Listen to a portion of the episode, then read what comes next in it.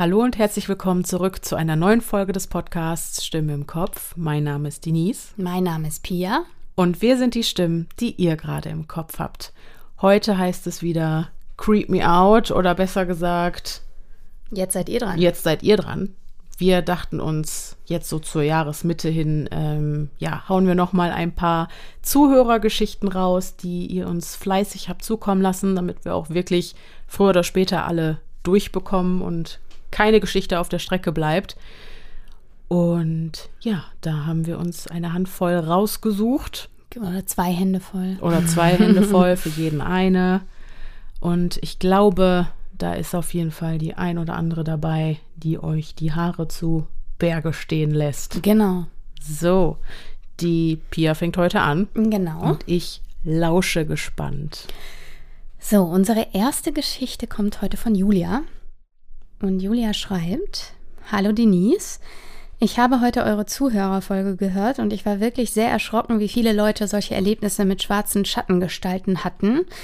Mir ist tatsächlich auch schon mal so etwas Ähnliches passiert und das verfolgt mich auch bis heute. Da haben wir wieder die schwarze Schattengestalt. Mhm. Ich bin sehr gespannt, ähm, was Julia dazu berichten hat. Ich bin eines Nachts aufgewacht und habe in mein dunkles Zimmer gesehen, wohnte noch bei meinen Eltern. Vor meinem Bett erblickte ich einen schwarzen Umriss oder besser gesagt eine Person. Da mein Vater mich schon öfter erschreckt hatte, vermutete ich auch direkt, dass mein Vater dort stehen würde. Ich rief, Papa, lass das. Es kam keine Antwort. Normalerweise würde mein Vater dann schon ein Geräusch machen oder anfangen zu lachen. Ich sah genauer hin und meine Augen gewöhnten sich langsam an die Dunkelheit. Ich bekam Angst, weil ich kein Gesicht bzw. Umrisse eines Gesichts sehen konnte. Ich bekam so ein unbehagliches Gefühl, weil das Gesicht auch so länglich wirkte und ich sagte erneut, Papa, hör auf damit. Als dann immer noch keine Antwort kam, tastete ich nach meinem Handy, das immer neben mir zum Laden liegt. Ich wollte so schnell wie möglich Licht machen. Als ich die Taschenlampe von meinem Handy endlich anschaltete, sah man nichts mehr von der Gestalt. Ich rannte zum Lichtschalter und hatte so ein Angstgefühl, dass ich die Nacht über mein Licht anließ. Das hat mir so einen Schrecken eingejagt, dass ich auch jetzt noch manchmal aufwache und direkt das Licht anmache, vor lauter Angst, so etwas nochmal zu sehen. Ich habe versucht, mir das irgendwie zu erklären. Ich konnte ja reden und mich bewegen, oder zumindest hatte ich auch erstmal gar nicht versucht, mich zu bewegen, aus Angst, weshalb ich nicht unbedingt glaube, dass es eine Schlafparalyse war. Die hatte ich nämlich auch schon zuvor. Vielleicht habe ich auch noch halb geträumt, aber ich kam mir wach und voll bei Bewusstsein vor. By the way, ich weiß, dass in unserem Garten ein ehemaliger Bewohner von der Leiter gefallen ist und starb. Das macht das Ganze wirklich unheimlich für mich. Ein anderes Erlebnis habe ich auch noch für euch. Ich hatte als Kind einen Hasen, den ich sehr geliebt habe. Ich habe ihn aber aus Zeitgründen an eine Freundin abgeben müssen. Eines Nachts träumte ich, dass dieser Hase vor mir in den Wald lief, und es gab mir so ein unbehagliches Gefühl, und ich folgte ihm in den Wald. Ich spürte irgendwie etwas Düsteres, Unangenehmes und Trauriges. Alles in dem Traum war sehr dunkel und trist. Am nächsten Tag rief mich meine Freundin an und sagte mir, der Hase wäre gestorben. Er war noch recht jung und hatte wohl irgendeine Krankheit, wie sich herausstellte. Ich fand es sehr unheimlich, dass ich in derselben Nacht von ihm geträumt habe, als hätte er sich verabschieden wollen. Euer Podcast ist wirklich toll. Ich habe vorher noch nie Podcasts gehört und jetzt freue ich mich immer auf neue Folgen. Das hat sich schon zu einem neuen Hobby von mir entwickelt. Liebe Grüße, Julia. Was für ein Kompliment. Ja. Erstmal vielen Dank dafür. Vielen, vielen Dank. Und alter Schwede, wie unheimlich ist bitte dieses längliche Gesicht. Ja, ich habe direkt wieder an den Slenderman gedacht ja, irgendwie. Aber der hat eher so einen Kugelkopf, finde ich. Ich musste an ja. dieses Scream-Viech denken. Ach ja, ja, ja, hm. genau. Ja. Genau, diese Ghostface Ein heißt es. hat er nicht. Ja, aber ja, ich weiß, was du meinst. Ich weiß, was ja. du meinst. Das finde ich auch super unangenehm. Ja. Äh, dieses längliche Gesicht. Und ich kann auch sehr gut verstehen, dass äh, die gute Julia nach wie vor irgendwie traumatisiert ist von der ganzen Sache. Absolut. Äh, weil sowas ähm, ah, äh, hinterlässt, glaube ich, nachhaltig Spuren und auch ja. dieses irrationale Bedürfnis, immer das Licht anmachen zu wollen und so. Absolut. Kann ich irgendwie sehr gut nachvollziehen. Vor allem, wenn es halt nicht mit einer Schlafparalyse zu erklären ist. Wenn so eine Erfahrung. Wenn sie die auch schon hatte und äh, ja, genau ja, ja. weiß, wie sich das anfühlt, ja. Ja, und wenn sie sich währenddessen bewegt hat und sogar den Vater gefragt hat. Ja, ja, oder genau. dem Papa gesagt genau. hat, was machst du da, auf damit. Ja. Ähm, ja, genau. Sehr, sehr unheimlich, weil dann gibt unheimlich. es dafür einfach wirklich keine rationale Erklärung mehr. Ja. Ich habe übrigens letztens auch ein sehr unheimliches Erlebnis gehabt nachts. Ja, Moment, warte, es ist äh, so, so unheimlich ist es jetzt vielleicht doch nicht, aber es war super eklig. Und zwar war es ja jetzt so heiß die Tage und wir hatten dann nachts das Fenster weit auf und ähm, das Rollo war auch oben, weil es ja so heiß war, dass man mhm. irgendwie versucht hat, Luft in die Räumlichkeiten ja. zu bringen. Und äh, ich lag und war fast am Einschlafen. Auf einmal merke ich, wie mich was krass Dickes anfliegt am Oberschenkel. Äh. Ja, ohne Scheiß. Was krass. Ja, ja, ja, ja, aber ihr wisst, was ich meine. Du weißt, Ute. es macht so Bung. Und dann, und dann, also war so ein, am Oberschenkel einfach so ein richtig, also da war richtig Geschwindigkeit hinter. Mhm. Und ich so, äh, und Herr Riedmann steht auf, was ist da? und ich so, oh Gott, ich weiß es nicht. Ne, so, in dem Moment, es geht noch weiter, in dem Moment fasse ich mir ans T-Shirt in die Mitte, so am Solarplexus irgendwo mhm. da. Und ich weiß nicht, aus welchem Grund ich mir da hingefasst habe. Vielleicht wollte ich mir ans Herz greifen oder so. Ich habe keine Ahnung. In dem Moment merke ich, wie es in meiner Hand flattert, Alter. Das war einfach so ein, es war ein Nachtfalter. Das war einfach ein so ein dicker, ja, ja, diese großen Dinger, mhm. die manchmal sich so, so, so in die Wohnungen verirren nachts im Sommer. Ähm, Im Grunde, ja, genau. Herr Riedmann hat dann gesagt, komm, war doch nur ein Schmetterling, ne? Ich so, ja, äh, äh, so. Naja. Aber auch das, und der nur noch angefasst Ja, genau, hast. und dass er in meiner Hand geflattert hat. Und mhm. ich sage euch, die Dinger sind relativ weich, wenn man sie anfasst ja. irgendwie. Also die lösen hab, sich auch ganz schnell auf, da muss man aufpassen. Genau, ich hatte, ich glaube, ich, glaub, ich habe ihn auch dadurch in die Flucht geschlagen. Ich hoffe, ich habe ihm nicht nachhaltig wehgetan. Äh, das Fenster war ja noch offen mhm. und ich habe ihn quasi so in die Hand genommen. Also ich habe auch gemerkt, dass ich nichts abgerissen habe mhm. oder so und habe ihn so von mir geschleudert und ich glaube, dann ist er entfleucht, mhm. weil wir haben das Licht angemacht und haben alles abgesucht und, und so und da war, der ist halt nie wieder aufgetaucht. Und trotz Licht kam er nicht mehr zurück. Der dachte sich, zu der, da, zu der Sachse gehe ich nicht mehr. Genau. Das ist ungemütlich. Das ist ungemütlich da. Das ist ungemütlich. Ja, genau, ja. nee, nee. Ähm, wir haben, äh, wir hatten dann auch zugegebenermaßen, ich war ja äh, well aware und habe die äh, Rollos erst runtergemacht, so. bevor wir das Licht angemacht haben. Weil ich gedacht habe, wenn er noch hier drin ist, okay, dann können wir mit dem Glas einfangen. Mhm. Aber er muss jetzt auch nicht direkt wieder reinkommen. Ja, okay. Okay. Ja, so. Es war einfach eine große Motte, Freunde. Aber es war trotzdem irgendwie hart eklig. Das wollte ich auch noch die ganze Zeit über erzählen, aber ich habe irgendwie immer die Gelegenheit verpasst. Ich bin mittlerweile der festen Überzeugung, dass wir einen Wassergeist haben. Äh. Die Motivation und ich. Äh. Ja, weil ähm, ich weiß gar nicht, ob ich das alles wieder zusammenkriege. Auf jeden Fall in letzter Zeit sind ständig irgendwelche Dinge, die was mit Wasser zu tun hatten, kaputt gegangen. Erst ist irgendwie äh, der Wasserhahn an der Spüle bei meiner Mutter, dann hat der angefangen, Wasser zu verlieren. Dann war es bei ihr die Spülmaschine. Dann hatte ich hier in der Wohnung Wasserschaden. Also ja. Wasser ist unser Ding in den letzten oh, Monaten. okay. Mhm. Ich sage immer, der Wassergeist hat wieder zugeschlagen. Mhm. Das macht Sinn. Ähm, äh, heiße ihn mit offenen Armen willkommen. Vielleicht hilft das. Ich möchte keine Wasserschäden mehr haben. Nee. Ich will das nicht. Naja. Ich, ich, möchte den nicht. ja, also lasst uns die Daumen drücken, dass äh, es sich hier jetzt, was den Wassergeist betrifft, ausgespukt hat. So, die Daumen sind gedrückt. Aber hier in dieser Folge geht es noch ein bisschen weiter. Ähm, die Autorin unserer nächsten Geschichte möchte gerne anonym bleiben. Mhm. Deswegen. Mhm. Ohne Namen dieses Mal. Liebe Denise, liebe Pia, auch ich würde gerne die Gelegenheit nutzen, euch von meinen paranormalen Erlebnissen zu berichten. Im Folgenden sind meine bisher eindrucksvollsten Erlebnisse aufgeführt. Ich hoffe, sie sorgen auch bei euch für ein wenig Spannung. Da ich teilweise sehr persönliche Erlebnisse von mir und meiner Familie schildere, würde ich euch bitten, mich anonym bleiben zu lassen. Vielen Dank für eure tolle Arbeit und macht weiter so. Und jetzt schreibt sie herbstlichste Grüße aus Berlin, was ich sehr schön finde, weil ich glaube, es ist, es ist ein, ein, ein Wortspiel aus Herbst und äh, herzlich. Weil Wann ich, kam denn diese? Ja, Mail? eben im Herbst. Na ja, wir, sind, wir liegen ja ein bisschen zurück. Also sehr schönes Wortspiel. Ja. Gut. Bisschen ist gut. Ein bisschen, ja, mein Gott, ne? Aber okay. man tut, was man kann. Deswegen sind wir ja jetzt wieder am Start. Aber ich bin einfach extrem froh, dass wir noch so viele Geschichten ja, haben, die wir vorlesen gut. können, weil ja. mir das wahnsinnigen Spaß macht. Ja, auf jeden Fall. Genau. Die erste Geschichte heißt Opas Haus. Nach dem Tod meiner Großmutter vor circa 20 Jahren blieb mein Opa allein in dem gemeinsamen Haus wohnen. Besagtes Haus ist um die 100 Jahre alt und wurde von meinen Großeltern in den 70ern von einem Vorbesitzer abgekauft und ausgebaut. Es ist ländlich gelegen, hat zwei Etagen und einen Keller und grenzt an ein sehr großes Grundstück im Garten an. Als Kind habe ich sehr viel Zeit bei meinen Großeltern verbracht, phasenweise auch immer wieder länger dort gewohnt.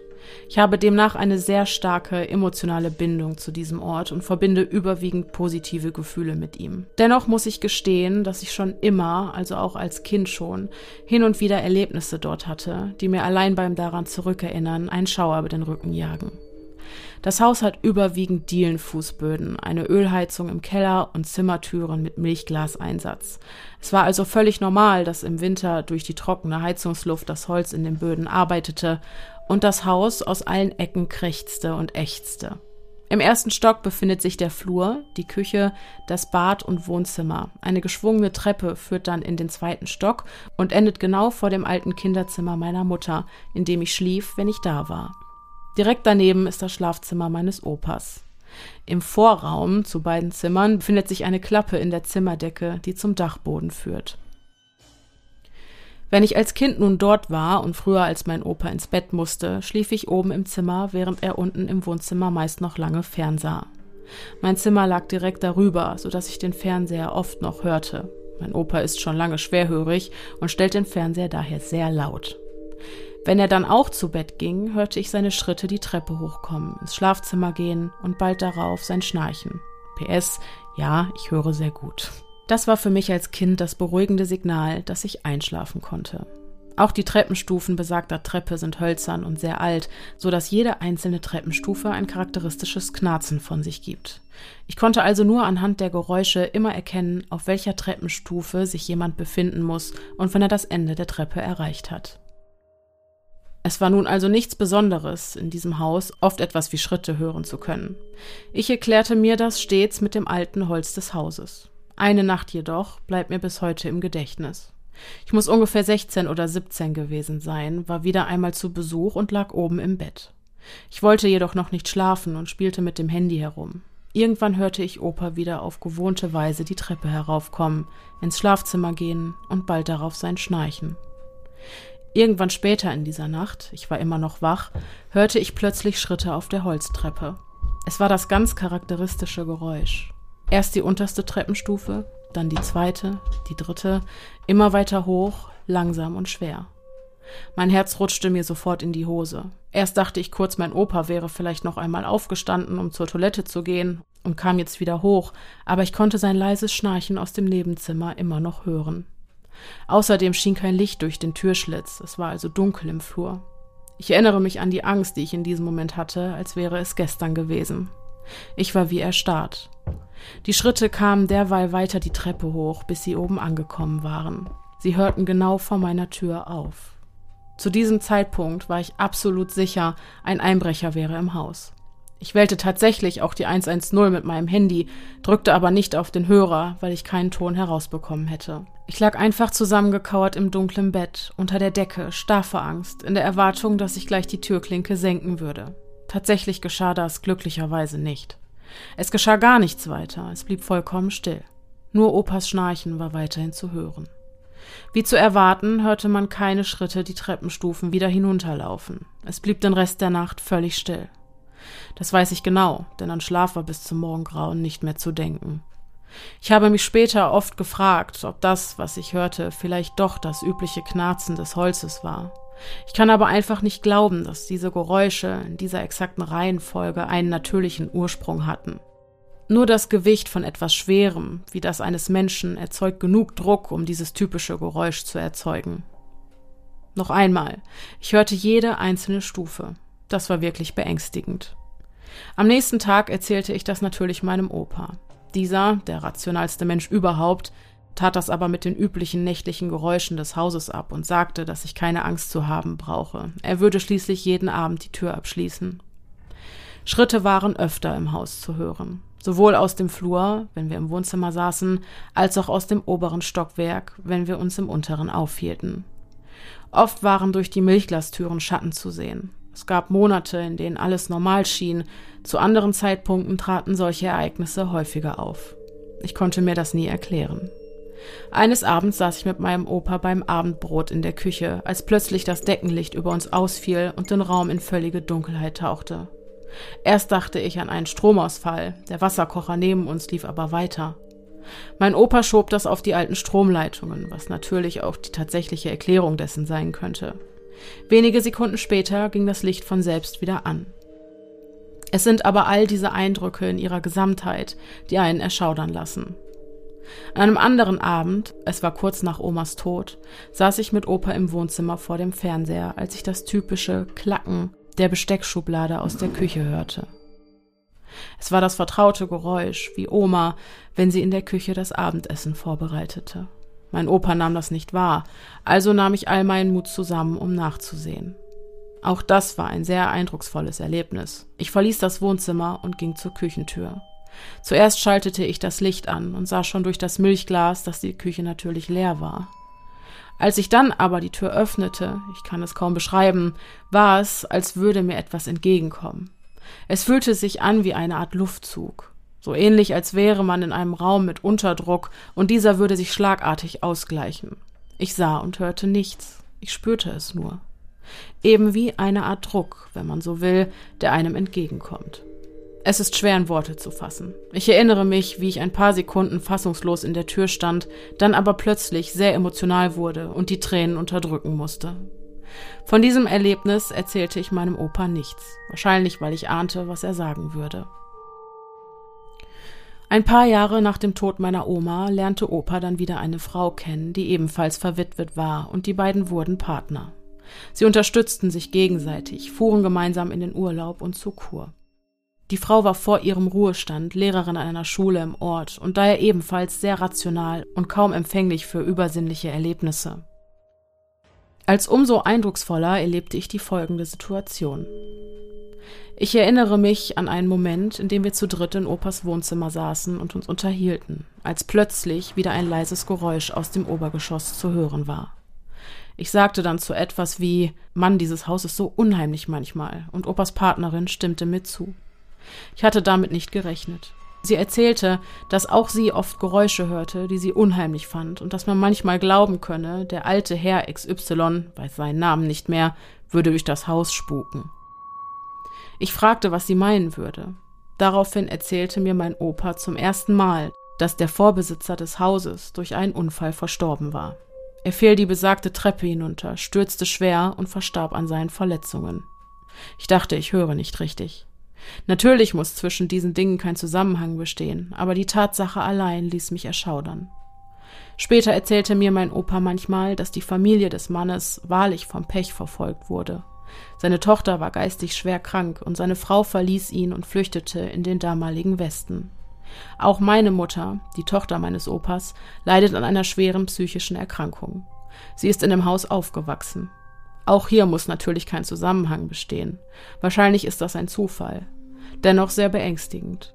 Trotz all dieser Erlebnisse liebe ich besagten Ort über alles, da ich ihn für immer mit meiner Kindheit und meinen Großeltern verbinden werde. Mein Opa ist mittlerweile 93 Jahre alt, geistig topfit und lebt immer noch in dem Haus. Ich besuche ihn regelmäßig. Das war die erste Geschichte. Ich glaube, wenn ich ehrlich bin, ist das mit einer der gruseligsten, finde ich bisher. Also, äh, das ist so eine, so eine klassische Geistergeschichte, die mir schon sehr Gänsehaut gemacht hat, muss mhm. ich sagen. Also, auch sowas. Äh, sowas triggert mich hart. Also muss ich echt sagen. Ja, weil es auch so nah am Leben ist. Total. Ich glaube, das sind alles Dinge, die uns mhm. selbst mal auffallen. Dann, mhm. dann ist da mal ein Knacken oder mal ein Knarren, gerade ja, in alten Wohnungen. Genau, und es kokettiert auch so mit so mhm. Kindheitsängsten. Dieses, genau. ähm, du bist alleine zu Hause und auf einmal hörst du so ein Knarzen oder irgendwas mhm. und deine Ohren machen ja auch Geräusche gegebenenfalls. Ne? Also ich ja. meine, es ist ja echt so wenn ich in so einer gruseligen Stimmung bin und ich liege zu Hause im Bett und ich bin alleine, dann reagieren, also kennt, kennt ihr das, wenn, wenn wenn die Muskulatur im Ohr auch so plötzlich krass reagiert. Du merkst richtig, dass dein Ohr sich bewegt, weil du dich so erschreckst. Ja, das habe ich ganz das oft. ich nicht. Nee. Das habe ich ganz aber oft. Aber ich habe auch seit Jahren Tinnitus, also ich habe eh immer okay. ein Geräusch. Ohrgeräusch. Ja, aber das macht, äh, ich merke dann wirklich, dass die Muskulatur so um meine Ohren herum irgendwie mm. oder meine Gesichtsmuskulatur da irgendwie was macht. Mm. Ähm, und äh, das, so wäre es mir definitiv ja. auch gegangen. Ich hatte sofort dieses Gefühl. Ich finde die Geschichte sehr, sehr, sehr unheimlich. Aber auch äh, sehr, sehr schön geschrieben. Total, mega cool. Man, man war mhm. quasi da. Genau. Und ähm, ja, wie gesagt, ich fand sie auch unheimlich sehr nah am Leben. alles Situationen, mit denen ich mich, mich irgendwie auch identifizieren konnte und wo man selbst auch manchmal nicht weiß, so bilde ich mir das jetzt ein, ist das jetzt mein Kopf, der ein bisschen überreagiert mhm, und so. Mhm, aber genau. ja, sehr äh, spooky sind dann natürlich noch äh, hinterher all diese Dinge, die später rauskamen das, mit dem Vorbesitzer ja, ja. und ähm, dieser, ja, mit. Hat diesem, so Gruselfilmpotenzial irgendwie. Absolut, ja. ja.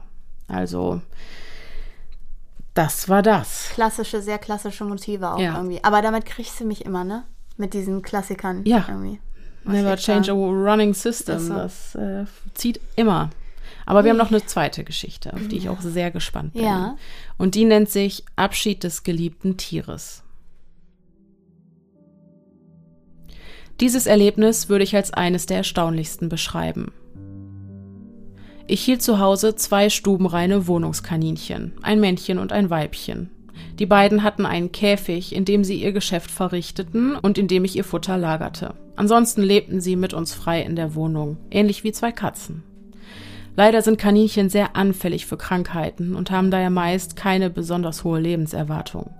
So kam es, dass das Weibchen zu einer Zeit, in der ich berufsbedingt länger nicht in der Stadt war, ganz plötzlich und ohne Vorerkrankung eine Art Schlaganfall erlitt und noch beim Tierarzt verstarb, ohne dass ich in ihren letzten Stunden bei ihr sein konnte. Ich litt sehr darunter, dass ich mich nicht vernünftig verabschieden konnte. Das Männchen blieb dann also zunächst allein zurück. Aufgrund meiner beruflichen Umstände konnte ich nicht sofort ein neues Partnertier adoptieren. Auch das ist für Kaninchen schwer, und so trauerte der Kleine spürbar um seine Partnerin und wurde von mir und vom Tierarzt zunächst unbemerkt krank. Sein Verhalten änderte sich zunächst jedoch nicht. Ich musste zu dieser Zeit dann auch noch in eine kleinere Wohnung ziehen, und er kam natürlich mit. Ich wohnte jetzt in einer Einraumwohnung. Ich schlief in einem Hochbett, sein Käfig stand direkt darunter. Oft schlief ich jedoch auch auf der Couch und der Kleine dann mit mir zusammen dort. Unsere Bindung wurde in dieser Zeit noch stärker und er wurde noch zutraulicher. Generell liebte ich den kleinen Kerl sehr. Er war ein sehr außergewöhnliches, zutrauliches und kluges Kaninchen, mein absolutes Seelentier. Im Hauptraum der Wohnung lag ein großer weißer Teppich, auf dem er natürlich am liebsten lag. Ansonsten hatte der Raum Parkettboden. Wenn er in seinem Käfig war und wieder heraussprang, machte das ein ganz charakteristisches Geräusch, an das ich sehr gewöhnt war. Genau wie seine kleinen Pfötchen, wenn sie über das Parkett hoppelten. Da Kaninchen eben hoppeln, waren es ohnehin sehr charakteristische Geräusche, wenn sie sich durch die Wohnung bewegten. Das Geräusch, das er beim Rein- und Rausspringen aus dem Käfig machte, prägte sich besonders ein, da ich es oben im Hochbett auch oft nachts, also im Schlaf oder Halbschlaf hörte. Kaninchen sind wechselaktiv und schlafen nachts nicht durch. Bevor ich morgens das Haus für die Arbeit verließ, fütterte ich ihn. Er war an diese Uhrzeit gewöhnt und so weckte er mich auch am Wochenende oft zu dieser Zeit. Als ich nun eines Tages von der Arbeit kam und das Wohnzimmer betrat, merkte ich sofort, dass etwas nicht stimmte, als er nicht wie üblich angehoppelt kam, um mich zu begrüßen. Und so kam es, dass ich mit ihm zum Tierarzt raste, da er unterkühlt war und nichts mehr fraß. Er verstarb noch am selben Tag beim Tierarzt, nur sechs Monate nach dem Tod seiner Partnerin. In seinem Bäuchlein hatte sich unbemerkt ein Tumor gebildet. Unter seinem Tod litt ich besonders. Tagelang weinte ich. Da ich schon von seinem Partnertier nicht richtig Abschied nehmen konnte, war mir seine Bestattung und die Nähe zu ihm umso wichtiger. Da ich jedoch in einer Großstadt wohne, war eine Bestattung im Freien kaum möglich. Ich entschied mich also dazu, ihn in einem Tierkrematorium einäschern und seine Asche in eine Schmuckurne füllen zu lassen. Auf dieser stand sein Name. Ein paar Tage nach seinem Tod erhielt ich diese dann zurück. Auch das war ein sehr emotionaler Moment. Ich stellte die Urne des Kleinen zusammen mit einem Foto und einer Kerze mit dem Namen seiner Partnerin in eine Glasvitrine in meinem Wohnzimmer. Dort zündete ich seitdem jeden Abend eine Kerze für die beiden an. Und nun aber zu dem besagten Erlebnis. Es war einige Wochen nach seinem Tod und ich hatte den Käfig mitsamt aller Spielsachen schon in den Keller geräumt. Es war früher Morgen an einem Wochenende, etwa zwischen fünf und sechs Uhr morgens, und draußen war es noch dunkel. Ich lag mit meinem Freund im Hochbett und wir beide schliefen tief und fest. Plötzlich hörte ich das vertraute Geräusch, wie ein Kaninchen, das aus dem Käfig auf den Parkettboden springt. Ich erwachte davon. Ich lag also zunächst wach im Bett, es war dunkel und ich lauschte. Wenig später hörte ich das Hoppeln, ganz klar und deutlich, an verschiedenen Stellen des Raumes. Kurz wieder Stille, eben wie ein Innehalten und dann wieder an einer anderen Stelle des Raumes. Ich war total fassungslos, nicht sicher, ob ich mir das einbilde oder nicht und lag regungslos mit weit aufgerissenen Augen da. Plötzlich richtete sich mein Freund neben mir ruckartig auf, eben als würde ihn etwas total erschrecken. Ich fragte, hast du das auch gehört? Und er entgegnete völlig entsetzt, ja. Wir beide konnten nicht fassen, was da gerade passiert und glaubten auch zunächst, ein anderes Tier wäre im Zimmer. Die ganze Situation war insbesondere deswegen so intensiv, weil besagter Raum auch einfach nicht groß war. Es war also ganz nah. Mein Freund machte dann die Leselampe, die oben am Bett befestigt war, an. Und jetzt kommt es. Im Zimmer war natürlich nichts. Kein Geisterhäschen und auch kein anderes Tier. Das Hoppeln stoppte jedoch sofort, nachdem das Licht anging. Für den Rest des Morgens war nichts mehr zu hören. Das Ganze war doppelt unheimlich, weil wir es beide erlebten und beide davon erwachten. Bis heute habe ich keine Erklärung dafür und das Ganze trat auch bisher nicht wieder auf. Vielleicht hat er uns noch einen letzten Besuch abgestattet. Viele liebe Grüße und weiter so. Okay, ich habe erst kurz gedacht, erstmal vielen Dank für ja. diese äh, Geschichte und äh, ich möchte auch sagen, dass ich diese Geschichte unglaublich traurig fand. Ja. Ähm, und äh, du schreibst sehr schön. Ich finde, du. Ja, ich mag den Schreibstil auch unheimlich. Viel, hast uns irgendwie ganz arg abgeholt. Mhm. Äh, danke dafür. Erst habe ich gedacht, okay, so im Halbschlaf so ein Geräusch zu hören. Aber als du dann schriebst, dass du das Hoppeln dann gehört hast, als du schon mit weit aufgerissenen Augen im Bett mhm. lagst, da habe ich gedacht, okay. Ähm, Und wenn es dann noch zwei Leute hören? Ja, das sowieso also, auch noch. Das sowieso auch noch, mhm. genau. Also äh, das ist natürlich sehr schwer, sich sowas wegzurationalisieren. Definitiv. Ne?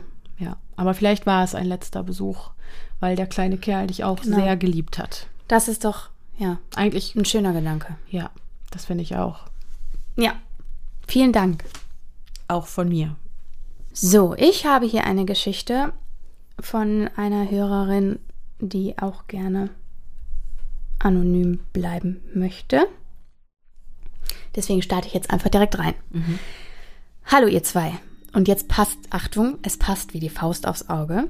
Oh oh. Wie auch schon jemand in der ersten Zuhörerfolge berichtet hat, höre auch ich Schritte. Was? Jetzt geht's weiter.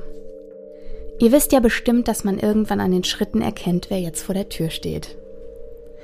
Nun, die Schritte, die ich höre, kommen immer gegen 3 Uhr nachts. Geisterstunde, Freunde. Nur mal, um das einzuwerfen. Mhm. Oder Dämonenstunde. Ja, ja, zumindest, ne? Also.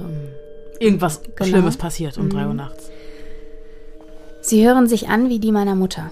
Nicht weiter verwunderlich, könnte man denken. Mein Zimmer liegt am Ende eines kleinen Flurs. Welchen Grund sollte meine Mutter haben, mitten in der Nacht zu meinem Zimmer zu laufen? Erschwerend dazu kommt, dass die Schritte immer direkt vor meiner Tür stehen bleiben. Sie warten kurz ab und gehen dann wieder zurück, woher sie gekommen sind. Als ich noch jünger war, hatte ich solche Angst, dass ich mir monatelang Watte in die Ohren gestopft habe, um die Schritte nicht mehr hören zu müssen. Im Nachhinein finde ich das blöd. Besser man hört die Gefahr, als dass man einfach überrascht wird, oder?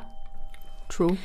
Die Schritte haben erst aufgehört, als ich angefangen habe, mit einem Teddybären im Bett zu schlafen.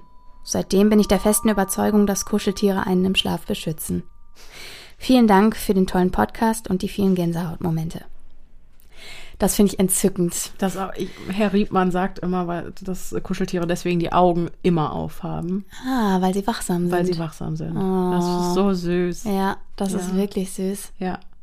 Ja, also, schön. Der Teddy beschützt dich. Ja, auf jeden Fall. Auf da jeden bin ich Fall. mir sicher. Ich fand es gerade so, ähm, ja, so merkwürdig, dass das jetzt so gut zu der vorherigen Geschichte passte in so ja. vielen Punkten irgendwie. Ja. Ähm, ja, aber äh, um es vorwegzunehmen, beide wollten anonym bleiben, beide heißen aber, also keine, also die E-Mail kommt definitiv nicht von derselben Urheberin. Genau, es sind so. zwei verschiedene Leute. Genau. Wir können die Namen ja sehen. Genau. Ähm, aber spannend. Vielen Dank für deine Geschichte. Genau. Oh, Schritte sind auch gruselig. War total. Hoffentlich bilde ich mir heute, nachts nicht, heute Nacht nichts ein. Ja. Wir machen weiter mit der Geschichte von der Sarah. Hallo ihr Lieben. Ich habe nun schon länger überlegt, ob ich meine Erfahrungen auch teilen soll und möchte euch nun meine Geschichten erzählen. Ich muss vorab sagen, dass meine Mama sehr an Übernatürliches glaubt, damit ihr vielleicht nachvollziehen könnt, wie alles dazu gekommen ist. Es ist nun schon einige Jahre her, als ich die Erfahrungen gemacht habe. Ich war damals ungefähr 15 oder 16 Jahre alt. Nach der Schule bin ich nach Hause und traf eine mir fremde Frau in unserem Wohnzimmer an. Meine Mutter ging mit mir in die Küche und erklärte mir, wer diese Frau sei. Die Frau, die bei uns im Wohnzimmer saß, hatte meine Mutter angesprochen, als sie in der Stadt unterwegs war. Sie sagte meiner Mutter, dass sie negative Energien bei meiner Mutter wahrnimmt und wollte ihr helfen, diese zu beseitigen. Nun saß diese besagte Frau also in unserem Wohnzimmer. Sie sagte meiner Mutter, dass sie bitte von ihren Töchtern, also von mir und einer meiner älteren Schwestern, jeweils ein weißes Top nehmen soll, sowie eines von ihr selbst und dieses übereinander legen soll. Daraufhin sollte sie ein rohes Ei auf den Oberteilen zerschlagen, diese zusammenrollen und auf ihren Bauch legen. Ich habe das Ei gesehen, es sah aus wie ein ganz normales rohes Ei.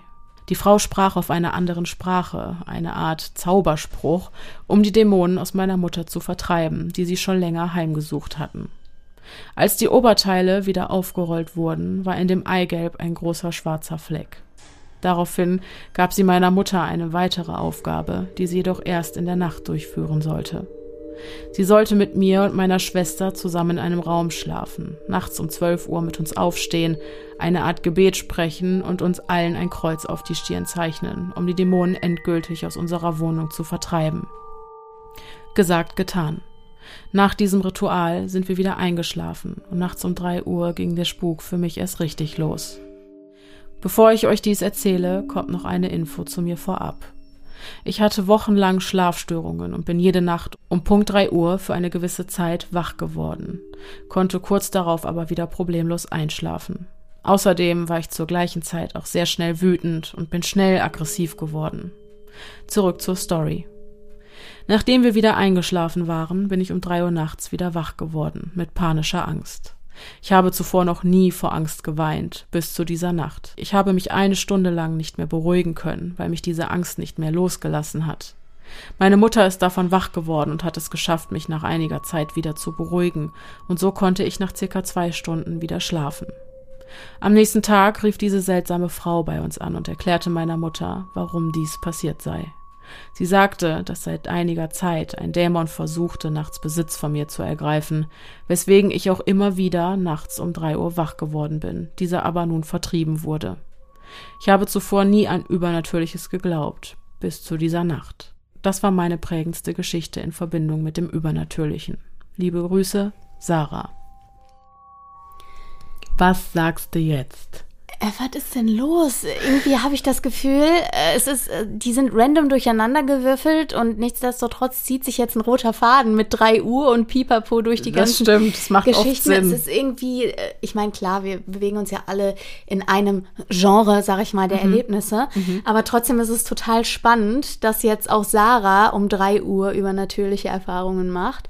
Ja. Allerdings finde ich diese Geschichte äh, aus mehreren Gründen sehr gruselig. Ich finde Ja. auch ähm, die Frau sehr gruselig. Ich wollte gerade sagen, ich finde auch die Frau sehr gruselig, Ja. obwohl sie Gutes getan hat. ja, offensichtlich. Ich habe aber schon öfters davon gehört, dass teil, ich glaube, das passiert manchmal, dass du von Leuten auf der Straße angesprochen wirst, die irgendwas in dir sehen, was da jetzt nicht hingehört. ja, aber hast du so- sowas schon mal gehört? Ich ja, nicht. schon zweimal. Echt? Ja. Aber auch wenn man sowas, wenn einem sowas passiert, ich finde es also schon krass mutig auch von Sarahs Mama, dass Ja. sie sagt, okay, komm mal mit nach Hause. vertrau dir mal. Ich vertraue dir mal.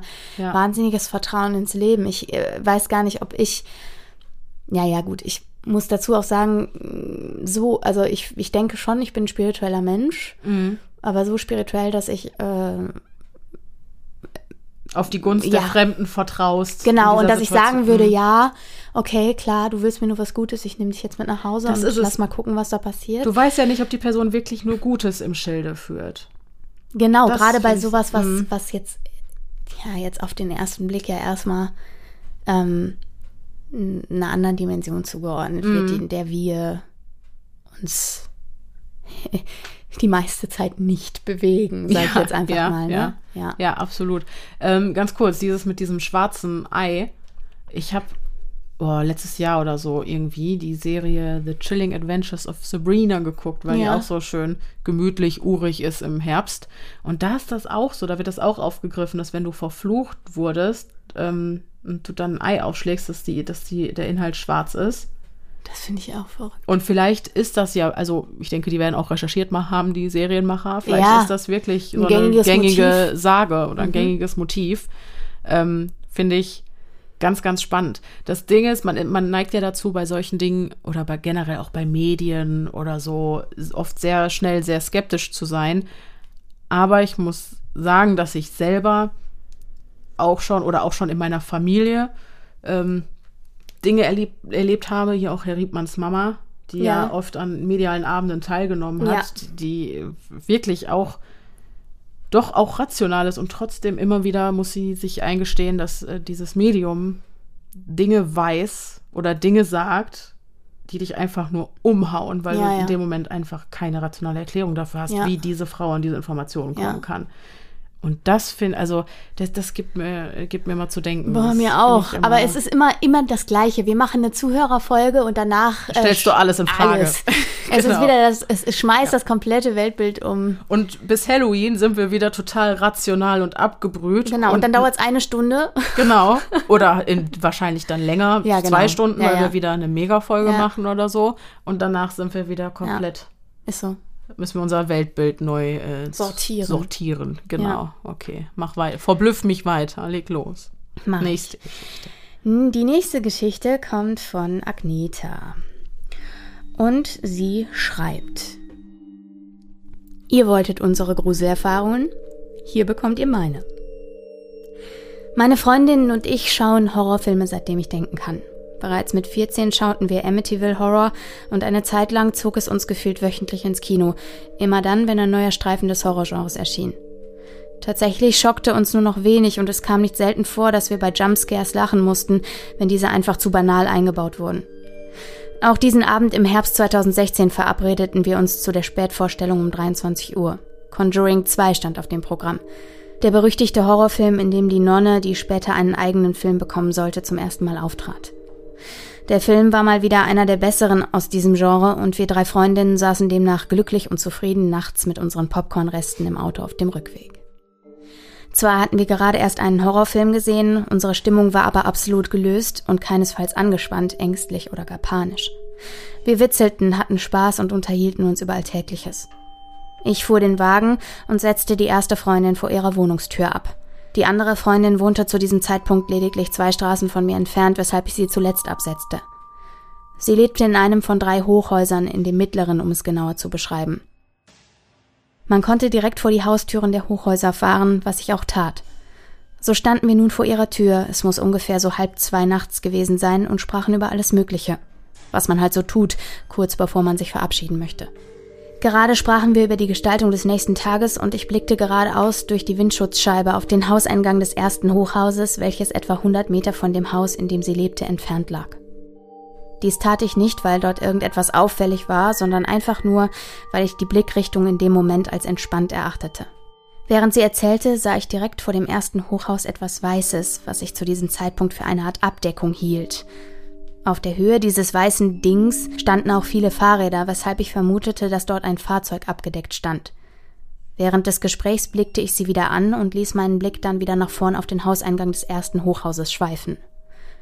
Auf einmal vernahm ich, wie sich dieses weiße Ding in Bewegung setzte.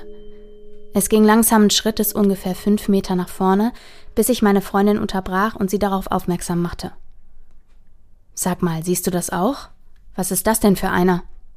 In den Hochhäusern lebten wirklich auch mal abgefahrene Leute. Allein in ihrem Haus wohnte ein Mann, den wir liebevoll den Kapuzenmann nannten. Dieser kleidete sich immer schwarz, hatte eine ungewöhnliche Kapuze auf, wie die Assassinen in Assassin's Creed, und zog immer einen Rolltrolley hinter sich her. Sympathisch machte ihn nur eines, sein kleiner weißer Spitz, der fröhlich an der Leine bei ihm lief und immer einen gepflegten Eindruck machte. Wer sein Tier so pflegt, kann kein schlechter Mensch sein, sagten wir uns immer, um uns gegenseitig die Angst vor ihm zu nehmen. Auch musste meine Freundin mich jedes Mal nachts durch das Treppenhaus begleiten, da mir schon zu oft merkwürdige Menschen dort begegneten und ich, was sowas angeht, ein absoluter Angsthase bin. Da skurrile Gestalten in diesen Häusern demnach erstmal nichts komplett Verrücktes bedeuteten, machten wir uns zunächst keine Gedanken. Diese Gestalt bewegte sich langsam und sehr bedacht, keineswegs hektisch. Alles wirkte genau aufeinander abgestimmt. Ich kann das so schlecht beschreiben, aber nicht eine Bewegung wirkte unkontrolliert. Es sah einfach aus, als würde dort eine Person in einer weißen Mönchskutte herumlaufen. Die Gestalt bog dann aus dem Hauseingang rechts ab, bewegte sich also von unserem Auto weg. Was ist das bitte? Ist das ein Mensch? sagte ich witzelnd, und da es dunkel war, tippte ich einmal kurz auf das Fernlicht, nur um zu schauen, ob man diese Person dann besser erkennen würde, welche noch immer im gleichbleibenden Tempo davonschlich. Plötzlich und genau in dem Moment, wo ich das Fernlicht einschaltete, drehte sich die Gestalt um und ging im gleichen langsamen Schritt auf unser Auto zu. Meine Freundin und ich blickten uns an, und ich sagte nur zu ihr, geh ins Haus, geh ins Haus. Und sie stieg tatsächlich aus dem Auto aus, worüber wir heute herzlich lachen müssen, wenn wir uns über die Geschichte unterhalten. Warum ich sie in diesem Moment aus dem Auto jagte, ist mir wirklich schleierhaft, aber ich hatte irgendwie das Gefühl, dass sie einem Haus sicherer sei. Sie rannte aus dem Auto, schlug die Tür zu und steckte den Schlüssel ins Schloss. Und die Gestalt? Die ging immer noch im gleichbleibenden Tempo schnurstracks auf mein Auto zu. Ich hatte zwei Optionen auf die Person zufahren, um dann an dieser vorbeizufahren oder rückwärts das Auto zu drehen und über den Garagenhof hinter den Hochhäusern zu meinem Zuhause zu fahren. Ich bin normalerweise kein ängstlicher Mensch, wenn es um zwischenmenschliche Angelegenheiten geht, doch mein Gefühl sagte mir, dass diese Gestalt keinen Platz machen würde, wenn ich das Auto in ihre Richtung lenken würde. Und auch die Tatsache, dass mein Auto automatisch verriegelt und eine Person nicht in das Auto hätte eindringen können, wog mich nicht in Sicherheit, weshalb ich mich für das Wendemanöver entschied. Ich legte also den Rückwärtsgang ein, blickte nach hinten und immer wieder nach vorne. Auch jetzt noch bewegte sich die Gestalt langsamen Schrittes auf das Auto zu. Mittlerweile waren es nur noch ungefähr 20 Meter. Meine Hektik schien sich auf dieses Ding absolut nicht auszuwirken. Sie blieb gleich langsam und bedacht, was das Ganze noch gruseliger machte. Ich wurde immer hektischer und fuhr das Auto so schnell ich konnte weg von diesem Ort über den anliegenden Garagenhof. Noch durch den Blick meines Türfensters habe ich diese Gestalt auf mich zukommen sehen, bevor ich in Richtung Zuhause verschwand. Ich weiß nicht, was das war, und auch meine Freundin kann sich das bis heute nicht erklären. Fakt ist, dass wir beide sagen, dass wir nicht verängstigt durch den vorangegangenen Horrorfilm waren und wir uns das nicht eingebildet hatten. Dazu kam dieses beklemmende Gefühl und diese gleichmäßigen, langsamen Bewegungen dieses Geschöpfs. Ich wage es nicht mal zu sagen, dass es sich dabei um einen Menschen gehandelt hat, auch wenn dies natürlich gut möglich sein könnte. Allerdings waren diese klaren, geordneten Bewegungen so ruhig und kontrolliert, dass sie nichts Menschliches an sich hatten. Das beklemmende Gefühl verfolgte mich bis zu meiner Haustür. Ich parkte den Wagen vor dem Haus, schloss diesen schnell ab und rannte bis zur Tür. Auch dies zeigt mir im Nachhinein, dass ich erwartete, dass dieses Ding wissen könnte, wo ich wohne und wartete förmlich darauf, dass es in meine Straße einbog. Allein das signalisiert mir jetzt nochmal, dass ich es in diesem Moment als absolut nicht menschlich empfand. Gott sei Dank verfolgte es mich nicht, und weder meine Freundin noch ich konnten eine solche Gestalt nochmals sehen. Meine Freundin lebte daraufhin noch drei Jahre in dem Haus und nie ist ihr im Nachbarhaus ein Mann aufgefallen, der ein solches weißes Gewand trug oder sich ähnlich bewegte. Bis heute bekommen wir beide bei dieser Geschichte eine mächtige Gänsehaut und finden keine plausible Erklärung dafür. Klar ist jedoch, in dieser Nacht war es nicht die Nonne von Conjuring 2, die uns am Einschlafen hinderte. Es war diese weiße Gestalt, die vor unseren Augen aufblitzte, kurz bevor wir in den Schlaf fanden. Ew. Sowas ja. hatten wir auch noch nicht. Nee. Erstmal vielen, vielen Dank für deine Geschichte. Die auch wieder so schön geschrieben ja, war. Aber Leute, bitte, wie gruselig ist ja, das denn? Es ist wirklich so. Oh. Und ich habe das Gefühl, heute ist auch wieder so richtig schön. Also ein, du hast einmal so richtig in den, den Kescher in die Grusel. Äh, äh, Dings mhm. gehalten. Hui. Man hat ja sonst auch mal ein bisschen was Schönes dabei ja. oder so. Oder mal ja, wobei wir ja das mit den Tierchen auch noch schon hatten. Das war ja auch was Schöneres. Ja, aber, aber trotzdem boah. sind die alle verdammt gruselig. Ja, und das, also ich glaube, das ist für mich, also wenn, wenn ich mich jetzt in die Situation hineinversetze und mir würde das passieren, oh, ich finde das ganz eklig, ja. wenn so langsam sowas auf dich zuwabert und ja. du weißt nicht, wer es ist, was es ist und und ich kann also wenn wenn Geisterpräsenzen whatever, wenn die visuell werden, ja genau, dann finde ich wird's richtig unangenehm. Das ist wirklich unangenehm. Ja. Hui, hui, hui. Ähm, krass. Vor allem auch so klischeehaft weiß, ne? Also, ja, ich dachte erst, wer steht da? Kasper?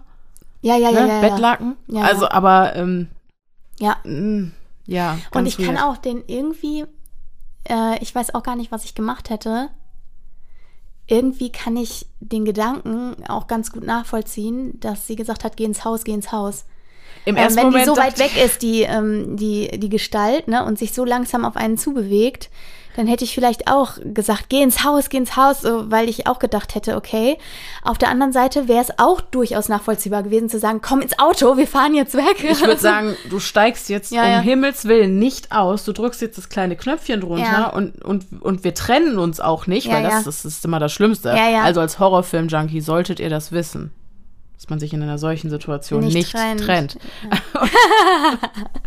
und, ähm, nee, also ich hätte auf gar keinen Fall hätte ich diese Freundin aus meinem Auto gelassen Aber in dieser krass einfach. Situation. Ich find's auch ich so wäre weggefahren. Ihr seid ja sowieso auch hart gesotten, Freunde, wenn ihr äh, irgendwie mit 14 schon Amityville Horror guckt und weiß ich nicht, also ich gucke den ja bis heute. Ah, doch, ich habe den ja gesehen. den hast du geguckt. Du hast Den mal hab ich angefangen zu weinen, Ja, aber du hast korrekt. ihn gesehen. Ja, ja, Ja. Aber das ist ja, also ich, ich ziehe ja immer mein Hütchen, wenn Leute so easy popisi da. Ähm, Da war ich aber früher nicht anders und ich sage dir ganz ehrlich, mit 14 habe ich das besser verpackt als heute. ja. Man ist einfach, man ist als Teenager, man fühlt sich doch eh so ein bisschen unverwundbar. Das stimmt allerdings wirklich, ne? ja.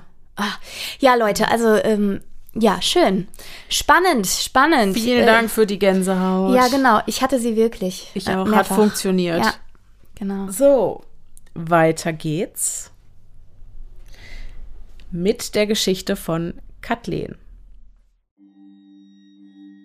Hallo Denise, mein Name ist Kathleen und ich wohne mit meinem Mann Sven und unserem bald zehnjährigen Sohn Bruno in Berlin. Ich bin großer Fan von Denise Podcasts und habe noch keine Folge verpasst. Bevor ich meine Geschichte erzähle, möchte ich betonen, dass ich, obwohl ich Fan von dem Podcast bin, Stephen King lese, Horrorfilme und Serien schaue, an Übernatürliches, in welcher Form auch immer, gar nicht glaube. Ich vertrete immer den wissenschaftlichen Standpunkt, ob physikalisch oder psychologisch. Ich bin aber auch der festen Überzeugung, dass die Natur nichts verschwendet, Energie, also auch das Bewusstsein, aber immer neutral ist, es so etwas wie böse Geister also auch nicht gibt. Dennoch geschehen immer mal Dinge, die sich auf den ersten Blick nicht erklären lassen. Und hier beginnt unsere Geschichte. Die Geschichte von Brunos Erkrankung gehört für mich zu dieser Situation dazu, da er für ein paar Tage dem Tod näher war als dem Leben. Als unser Sohn etwas über zwei Jahre alt war, erkrankte er schwer am Kawasaki-Syndrom. Zu diesem Zeitpunkt lebten wir an der Ostsee. Er lag einige Tage im Koma und in den ersten Tagen auf der Intensivstation sah es nicht so aus, als würde er überleben. Dennoch ist er ein starkes Kerlchen und nach zehn Tagen hartem Kampf konnten wir gehen. Gesund war er immer noch nicht und unsere Kinderärztin schrieb ihn noch für einen Monat krank. Was die ganze Geschichte mit uns Eltern angestellt hat, kannst du dir sicher vorstellen. Wir waren am Ende unserer Kräfte. Ich bat meinen Mann, uns nach Berlin, nach Hause zu bringen, und meine Schwiegermama nahm uns für diese Zeit in ihrem Haus auf. Wir waren bereits ein paar Tage dort und Bruno und ich schauten uns ein großes Reisebuch über die Malediven an. Er blieb auf einer bestimmten Seite und wollte nicht mehr umblättern. Auf dieser Seite war eine kleine Insel mit einer Hütte zu sehen. Er zeigte auf die Insel und sagte, da haben wir gewohnt, und ihr, gemeint waren mein Mann und ich, wart meine Kinder. Wir hatten ein grünes Boot und wir waren fischen, dann sind wir alle ertrunken. Ich möchte nochmal betonen, dass wir weder religiös noch irgendwie esoterisch sind. Reden über so etwas wie Gott, Geister oder Wiedergeburt also auch nicht.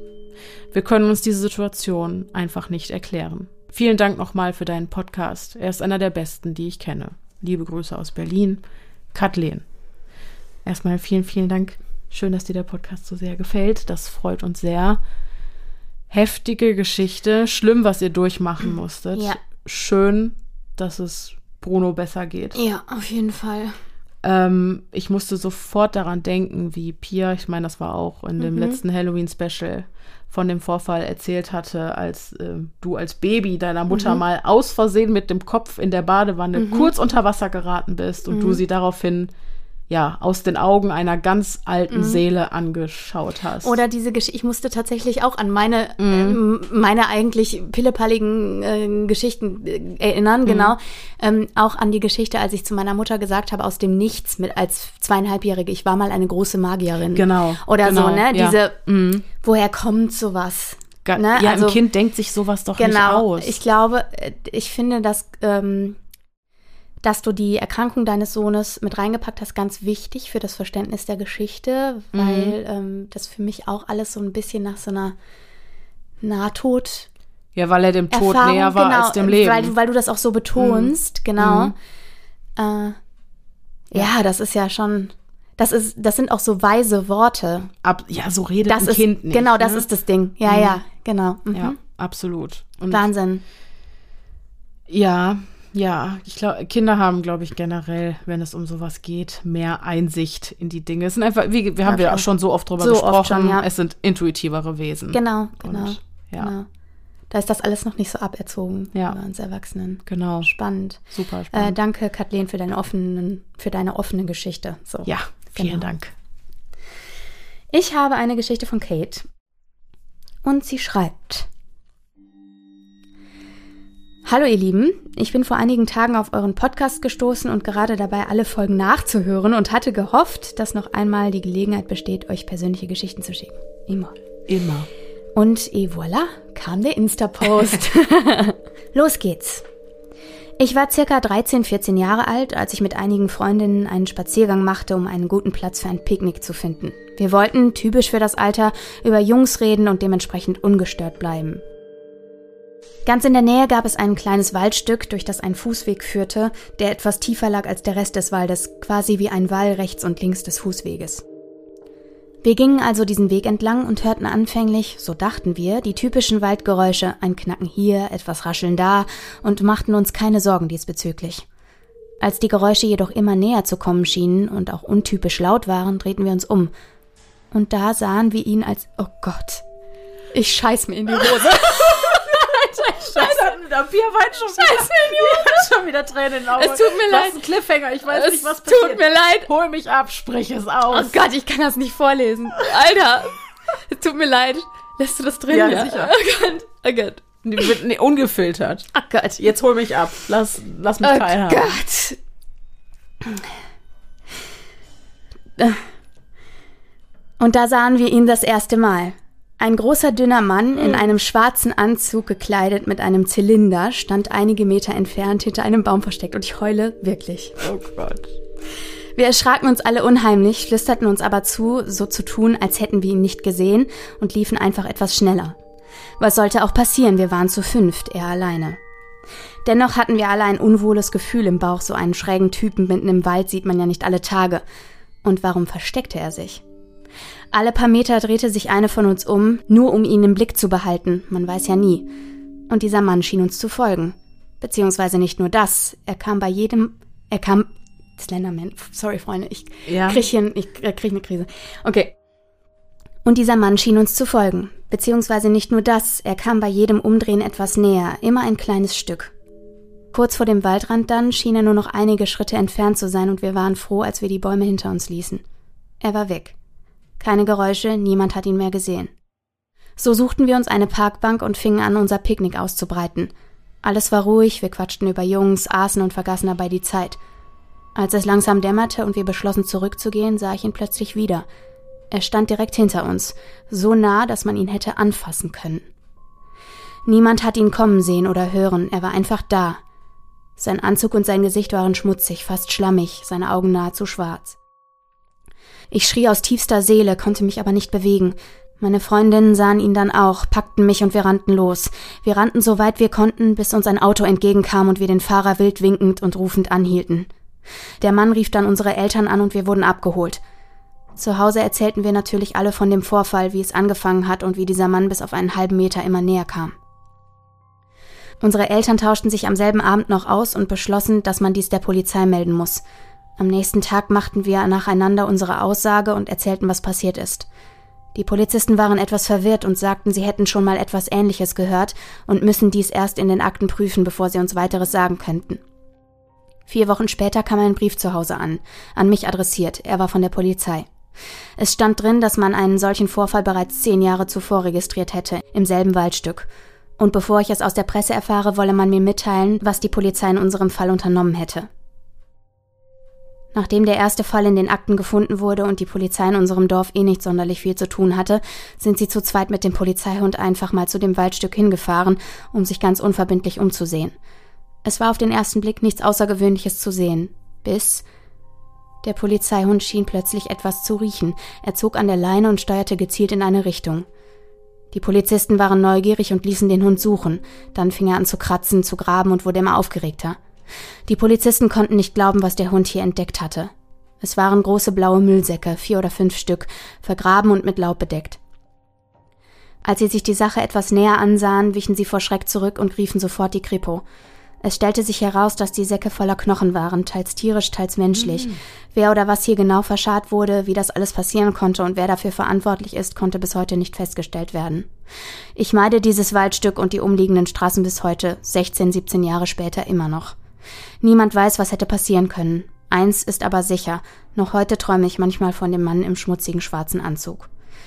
Das war's. Ich hoffe, ich konnte euch ein wenig gruseln. Danke für den tollen Podcast. Ich freue mich auf viele weitere spannende Folgen. Liebe Grüße, Kate. Ein wenig? Aber auch kurz was ein Twist. Also nicht nur, dass Pia gerade ähm, realisieren musste, dass ihre Albtraum, ihre, ihr persönliches Kryptonit real ist, Ohne der Slenderman. Ja, also das war ja wirklich, äh, ich habe jetzt erst kurz ein großer, dünner Mann im schwarzen Anzug und ich habe schon gedacht, okay, ich falle hier gleich um. ihr wisst ja, ich liebe und hasse ihn. Aber das ist, es ist ja, ich meine, der Twist ist ja so krass, dass es einfach im Grunde ja. True Crime war, Freunde. Absolut, genau. Das war oh, der Ich habe immer noch eine Gänsehaut. Ohne Scheiß, guck dir das an. Ja, ja, ja. Ja. Ähm, okay. Äh, heftig, okay. Mich würde mal interessieren, steht da irgendwo aus welcher Stadt sie schreibt? Nein, ne? Nee. Okay, mhm. das würde mich an dieser Stelle mal interessieren, weil das Ding ist, ich glaube, dass ich in meiner Jugend so einen Typen auch mal gesehen What? habe. Ich bin mir, aber ich habe das nie so für voll genommen, weil wir waren mit einer Gru Gruppe Teenager, wir waren an Halloween unterwegs, es war dunkel, wir sind durch so ein. Ähm, aber es war Halloween. Es war ein Halloween. Okay. Aber wir sind durch so ein. Es ist kein Wald, es ist eher wie ein Park. Wie ein Park. Und da ist ein großer Park, wo auch hier und da ein paar Bäume stehen und da ist ein großer Spielplatz. Und irgendwann äh, sind wir halt daran vorbei oder auf diesen Spielplatz zugelaufen und irgendwann brach äh, innerhalb der Gruppe so eine kleine Panik aus, weil halt Leute, einige gesagt haben, sie hätten da einen großen, schlanken Typen mit Zylinder, aber auch eben dieser Zylinder. Deswegen habe ich das nie mit dem Slenderman oder so in Verbindung ja, gebracht. Ja, ja, ja. Ja, der Zylinder bricht natürlich auch aus. Das ist nur meine persönliche Assoziation. Ja, ja. Genau, und ja. äh, da, da wer, wer hätte so ein Typ gestanden, man hätte das im Dunkeln irgendwie hinten sehen können und dann war da irgendwie Panik und Kuddelmuddel und dann sind wir weggerannt. Und ich wusste aber nie, Hast du den denn auch gesehen oder war das so, dass äh, quasi die Freunde den oder kannst du das gar nicht mehr so rekonstruieren? Ich kann das gar nicht so rekonstruieren, weil ich okay. da, um ehrlich zu sein, bevor ich diese Geschichte jetzt gerade gehört habe, kaum ja drüber nachgedacht so habe. Ja. Und ich bin mir immer nicht sicher, es gibt ja auch False Memory. Ja, genau. Ne? Falsche dass, dass, Erinnerung. Sich das, dass sich das vermischt hat. Und genau, gerade, ne, dass man sich auch gegenseitig in so einer Situation quasi dann äh, hochschaukelt und so. Also ich möchte nicht sagen, dass es in der, in der Gesch Geschichte ganz bestimmt ganz nicht. bestimmt nee, nicht, nee. aber bei uns ja, könnte ja. es der Fall gewesen sein. Ich habe allerdings noch engen Kontakt äh, mit einer Person, die dabei war. Ja. Und ich kann ja einfach mal anhauen, was für Erinnerungen die so an Ohne diese Scheiße, Nacht hat. das würde mich richtig interessieren. Genau. Ja. Pia muss wissen, ob sie jetzt sich doch irgendwie vor dem Slenderman schützen muss. Ja, und du fragst dich, warum ich hier bei uns in der Hut nicht in die eingezäunten Waldstücke rein möchte. das okay, war aber noch, woanders. Noch Fragen? Ja, wir können ja noch mal Randonautica spielen. Oh Gott, oh Gott, oh Gott. Aber ja. Entschuldigung, also dass es einfach zu einem zu einem Verbrechensschauplatz wurde, das hätte ich in dieser Geschichte ja. nicht erwartet. Heftig, heftig, heftig. Wirklich heftig. Schade, dass nichts weiter herausgefunden werden konnte. Boah, ich bin richtig innerlich. Jetzt du aufgewühlt. Ganz ehrlich, ist so.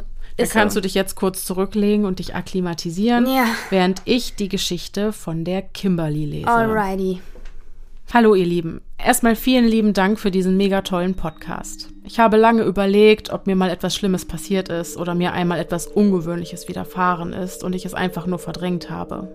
Und dann fielen mir gleich zwei Stories ein und bei einer davon treffen gleich mehrere Fälle aufeinander. Fangen wir mit der kurzen Geschichte an.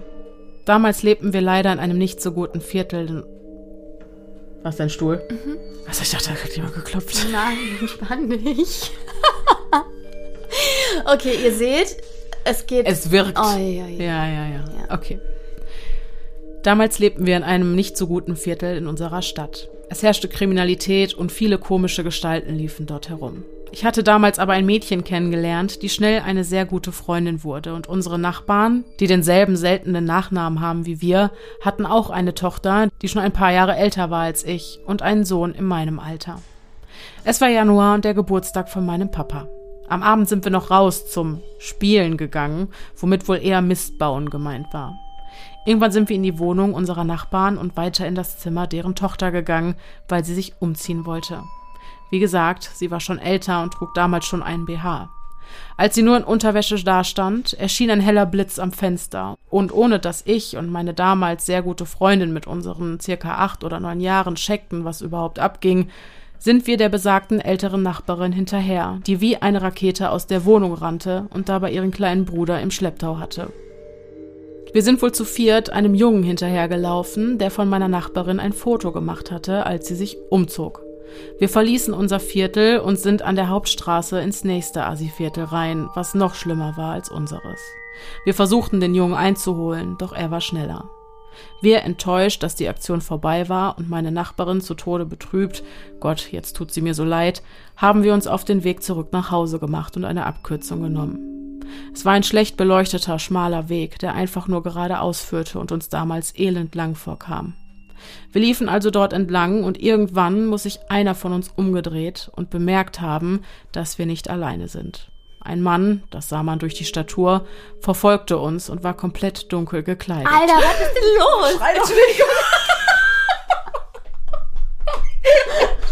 Ich werde hier von der Seite angeschrien.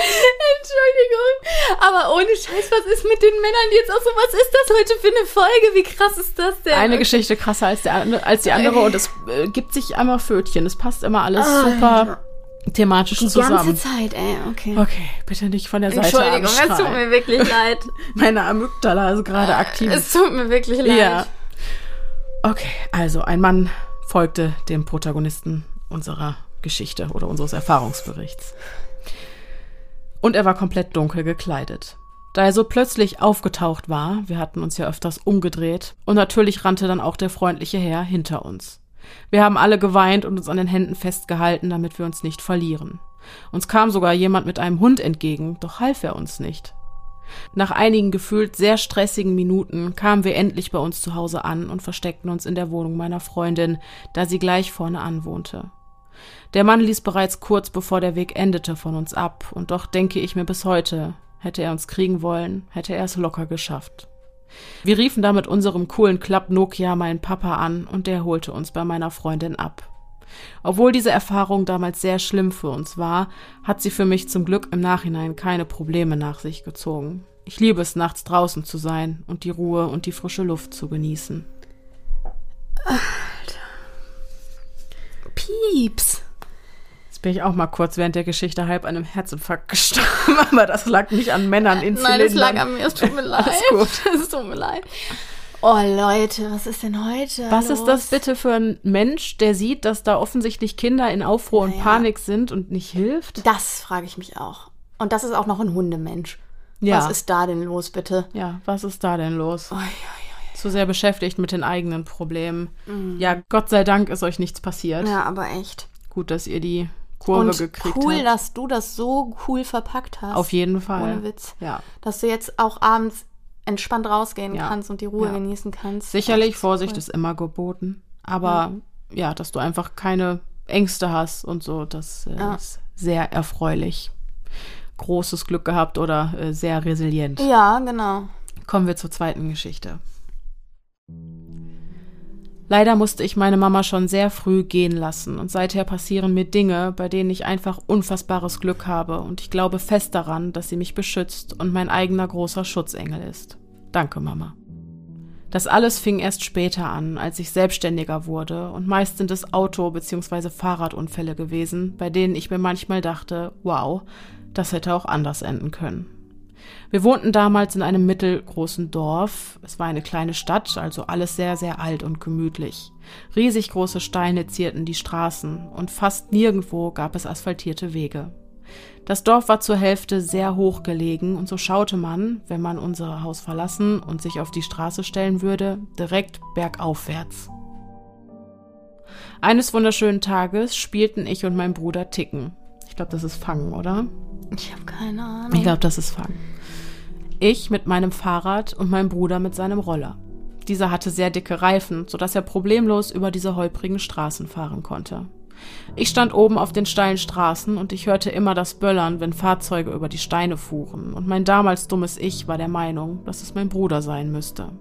Ich raste also los, bergab und völlig sinnfrei auf die Straße zu und wollte damit bezwecken, meinen Bruder zu überraschen und ihn mit einem coolen Move quer über die Straße hinweg zu schneiden, um so mega lässig zu entkommen. Der Haken an der Sache, mein Bruder war es nicht, der die Straße entlang fuhr, sondern ein Auto, und ich habe absolut keine Ahnung, wie es passierte, aber wir kollidierten. Wie durch ein Wunder hatte ich außer einen Schock nicht mal einen Kratzer. Nur mein Fahrrad war ein Totalschaden. Der Autofahrer war zum Glück sehr lieb und brachte mein Fahrrad die paar Meter nach Hause und erklärte meinem Papa, was geschehen war. Das war das Krasseste, was mir bis dahin je passiert war, und in den Jahren darauf gab es noch mehr solcher Momente. Ich frage mich bis heute, wie mein Fahrrad als Schrott und ich komplett unbeschadet da rauskam. Und ich weiß, dass meine Mama mich in diesem Moment mit aller aller Kraft beschützt hat. Ganz liebe Grüße, Kimberly. Da ist ja wieder eine Da ist ja wieder eine schöne Geschichte. Das glaube ich auch. Das glaube ich auch. Ja. ja. So ist das auf jeden das Fall. Das erinnert mich auch an so eine typische X-Faktor-Geschichte, wer die mhm. Serie noch kennt. Mhm. Weil, also, ja, das Fahrrad ist ein Totalschaden. Du kommst ohne einen Kratzer da raus. Mhm. Zum Glück. Da hast du wirklich einen großen, großen Schutzengel gehabt. Und wer sollte das anderes sein wer als deine liebe Mama? Sein? Genau. Mhm. Ach, wie schön. Ja, siehst du, jetzt konnten wir uns ein bisschen abregen, das Gemüt äh, entspannen. Ja. Sehr aufregend heute alles hier. Aber ehrlich. Okay, ich habe auch noch eine und zwar von Jörg. Jörg schreibt: Hi, erstmal Loop zu eurem Podcast. Ich höre sonst echt wenig Podcasts, aber bei euch ist es anders. Sehr schön. Darüber das freuen wir uns sehr, genau. Riesig, vielen Dank. So, jetzt zu einer meiner unheimlichen Erfahrungen. Mir sind schon noch ein paar Sachen passiert, aber diese finde ich bis heute am befremdlichsten. Das ist jetzt bestimmt zehn Jahre her und unsere damalige Lieblingskneipe lag so ziemlich weit ab vom Schuss am Neckarufer im Wald. Der Laden ist an sich auch relativ spooky. Seit den 70ern hat sich auch nichts mehr verändert, was auch bedeutet, dass es auch nicht groß renoviert wurde. Dadurch hat es so ziemlich einen Lost Place Charme. Falls ihr mal in der Nähe von Stuttgart seid, Weidachklause in Fellbach lohnt sich auf jeden Fall. Danke für den Tipp. Vielen Dank, aber unbeschadet alles hinterlassen, bitte. Genau. Das Berühren der Figuren mit den Pfoten ist verboten. Genau. Fahre fort. Wie dem auch sei. Damals haben wir noch oberhalb bei einem Grillplatz geparkt und sind dann fünf bis zehn Minuten durch ein bewaldetes Tal gelaufen. In dem Tal steht auch noch eine stillgelegte kleine Kläranlage, sprich eine breite geteerte Straße. Wir haben dann den Abend in der Klause verbracht und haben dann noch mit Kumpels geschrieben, ob sie auch Bock hätten zu kommen. Die wollten aber nicht. Irgendwann weit nach 0 Uhr sind wir dann aufgebrochen und zurück zum Auto gelaufen. Also Handylampen an, ein Kumpel hat noch Musik laufen lassen und wir sind wieder hochgelaufen. Der Weg beschreibt eine leichte Kurve und wir sahen einen Lichtkegel vor uns. Also schien uns jemand entgegenzukommen. Doch als wir um die Kurve sehen konnten, war dort niemand. Ich dachte noch, okay, vielleicht haben es unsere Kumpels sich anders überlegt und wegen der Musik haben sie uns erkannt und verstecken sich jetzt im Gebüsch am Wegesrand, um uns zu erschrecken. Also habe ich dann in den Wald geleuchtet. Wir hatten ja schon das Licht gesehen. Aber im Gebüsch sah ich dann nicht unsere Freunde. Dort saß jemand in der Hocke, quasi in Fötalhaltung und presste eine Taschenlampe auf seinen nackten Oberschenkel. Moment, nackt? Dort saß tatsächlich ein nackter, sehr dünner Mann, mit Glatze und scheinbar sonst auch gänzlich rasiert. Im Licht der Handylampe sah er ziemlich bleich aus. Wir sind richtig erschrocken und haben schreiend das Weite gesucht. Im abgeschlossenen Auto haben wir uns dann noch panisch unterhalten und sind dann die Strecke zur Klause runtergefahren, falls derjenige doch Hilfe oder so brauchte, aber er war wie vom Erdboden verschluckt. Bis heute habe ich keine Erklärung, was dieser Typ da nackt im Wald wollte. Wenn er Nudist wäre und gerne nackt spazieren geht, gibt es ruhigere Ecken. am Parkplatz ist ja noch ein Grillplatz. Zum Schwimmen nachts im Neckar hätte er sich ja erst am Ufer ausziehen können. Am wahrscheinlichsten ist es, dass er irgendwas an der Kläranlage wollte.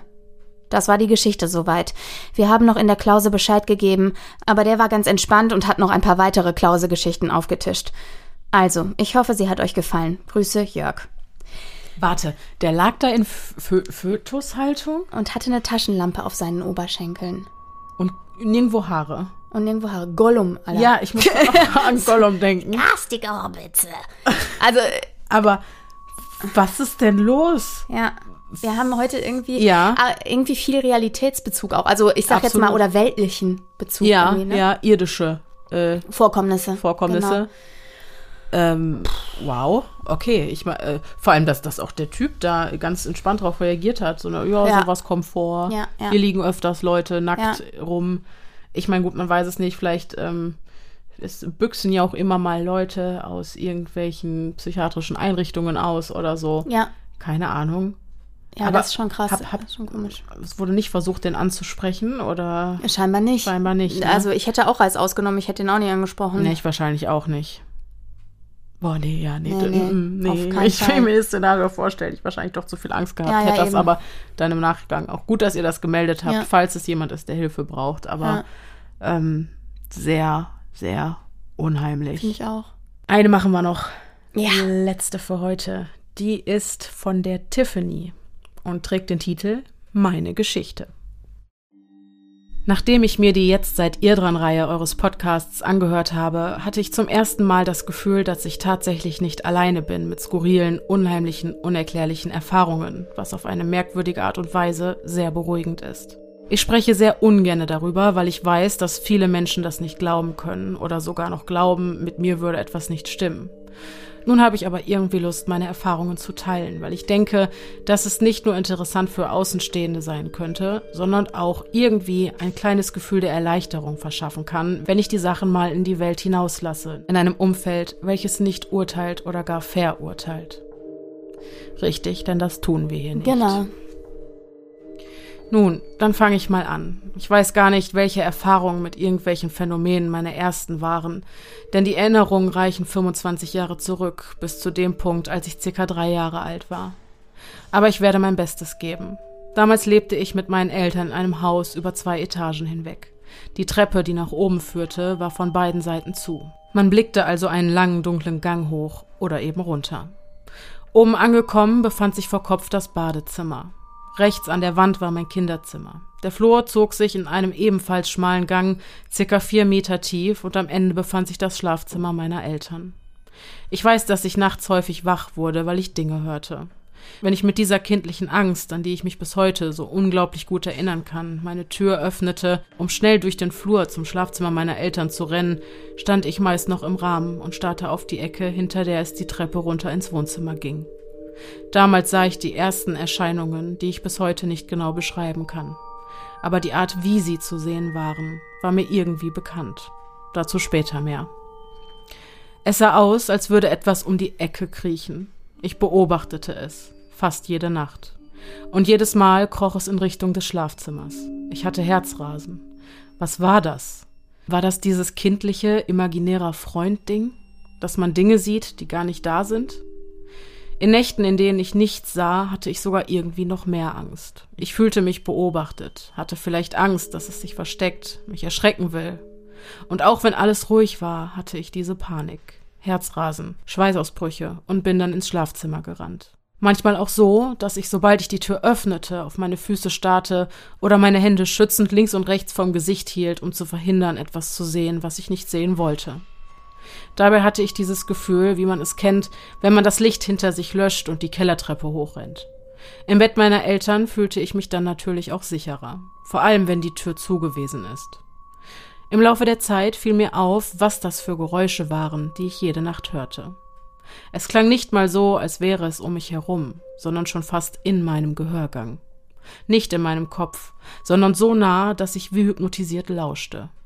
Es klang wie eine Stimme. Sie klang weiblich und sprach eine Sprache, die ich nicht kannte und auch nicht genau definieren konnte. Es klang nicht wie rückwärts sprechen, sondern abgehackt, als würde jemand willkürlich Silben aneinanderreihen, ohne Melodie, ganz monoton. Wenn mich jemand fragen würde, ob ich das vormachen könnte, wüsste ich absolut nicht wie. Im Alter von 24 Jahren stolperte ich über in Zungen sprechen. Und was soll ich sagen? Ich schaute mir sehr viele Videos von Personen an, die diese Sprechart beherrschten, las in Foren darüber und recherchierte viel. Es war eins zu eins das, was ich damals hörte. Ohne Zweifel. Diese Stimme begleitete mich einige Jahre. Als wir umgezogen sind, wurde das Ganze aber intensiver. Meine Angst wich ein wenig. Ich weiß nicht, ob es daran lag, dass ich mich an diese Dinge gewöhnt hatte oder weil ich das Gefühl hatte, dass es nichts Böses ist. In diesem Haus hatte ich ein Hochbett. Und hier sah ich nichts kriechen. Allerdings sah ich immer Silhouetten neben dem Bett stehen, meist drei Stück. Manchmal hatte ich das Gefühl, mein Zimmer sei voll von ihnen, weil sie so einnehmend wirkten. Ihre Beschaffenheit sah aus wie dieses etwas aus dem Flur. Wie beschreibe ich es am besten? Gräulich, nebelig. Ein wenig wie ein Rauschbild, irgendwie krisselig, aber wohl definiert in ihrer Form, nur eben durchscheinend. Lustig finde ich, dass eine dieser Silhouetten für mich ausgesehen hat wie eine Art Butler, so wie man ihn aus Filmen kennt. Dieses Bild hat sich stark in meinem Kopf eingebrannt. Ich habe mich oft mit ihnen unterhalten, ich sprach mit ihnen. Auch wenn sie nicht sprachen, hatte ich das Gefühl, sie würden antworten, mit mir kommunizieren. Ich sagte ihnen auch, wenn ich schlafen musste und jetzt nicht mehr reden konnte. Immerhin durfte ich nicht verschlafen. Und ich spürte auch Berührungen. Die fand ich aber nie schlimm oder unheimlich. Sie waren normal. Alles war eigentlich okay. Nur manchmal kam die Angst. Wovor genau, weiß ich nicht. Und immer, wenn ich die Augen schloss, war da wieder diese Stimme. Diese hypnotisierende, monotone Stimme. Jeden Abend vor dem Schlafen. Eines Abends, als ich auf dem Bauch lag, mich die Stimme wieder begleitete, spürte ich so etwas wie eine Hand auf meinem Rücken, die ihn streichelte, als würde sie mich zum Einschlafen bringen wollen. Einen kurzen Moment war das Gefühl weg und im Anschluss fühlte es sich an, als hätte jemand mit zwei Händen an der Spitze meiner Schulterblätter zugekniffen und die Haut verdreht. Ich weiß noch genau, wie ich laut sagte, dass das weh tut und fragte, was das soll, weil ich so erschrocken war. Daraufhin bin ich vom Bett gesprungen und ins Schlafzimmer gerannt, was ich bis heute nicht verstehen kann. Immerhin war es ein Hochbett. Aber die Angst war so groß, dass ich da wohl zum ersten Mal Bekanntschaft mit meinem Sympathikus machte. An der Stelle, hallo und danke, guter Freund. Für deine Arbeit hast du dir eine Schachtel Merci verdient, sofern ich die Regel mit Kaffeegeschmack haben darf. An mehr erinnere ich mich in diesem Haus nicht mehr. Die Stimme war irgendwann auch weg und ich bekomme es leider nicht mehr zusammen, wann genau es passiert ist und ob sie noch nach dieser Nacht da war oder ich sie das letzte Mal hörte. Wir zogen wieder um. In der Wohnung war es ruhig, es passierte nichts. Nach der Trennung meiner Eltern zog ich mit meiner Mutter und meinem Bruder in eine neue Stadt. In der Wohnung verblieben wir einige Jahre. Was dort passiert ist, verursacht bis heute ein schreckliches Gefühl. Alles fing damit an, dass ich Schritte hörte, die klangen, als würde jemand über Teppich laufen, und das jede Nacht, jahrelang. Ich hasste die Wohnung. Manchmal hatte ich das Gefühl, etwas würde flüstern, nicht so wie diese Stimmen von damals, und manchmal war es, als würde mich ein einzelnes Flüstern aus dem Schlaf reißen. Die erste sehr beängstigende Erfahrung machte ich mit elf Jahren, und ich war nicht alleine.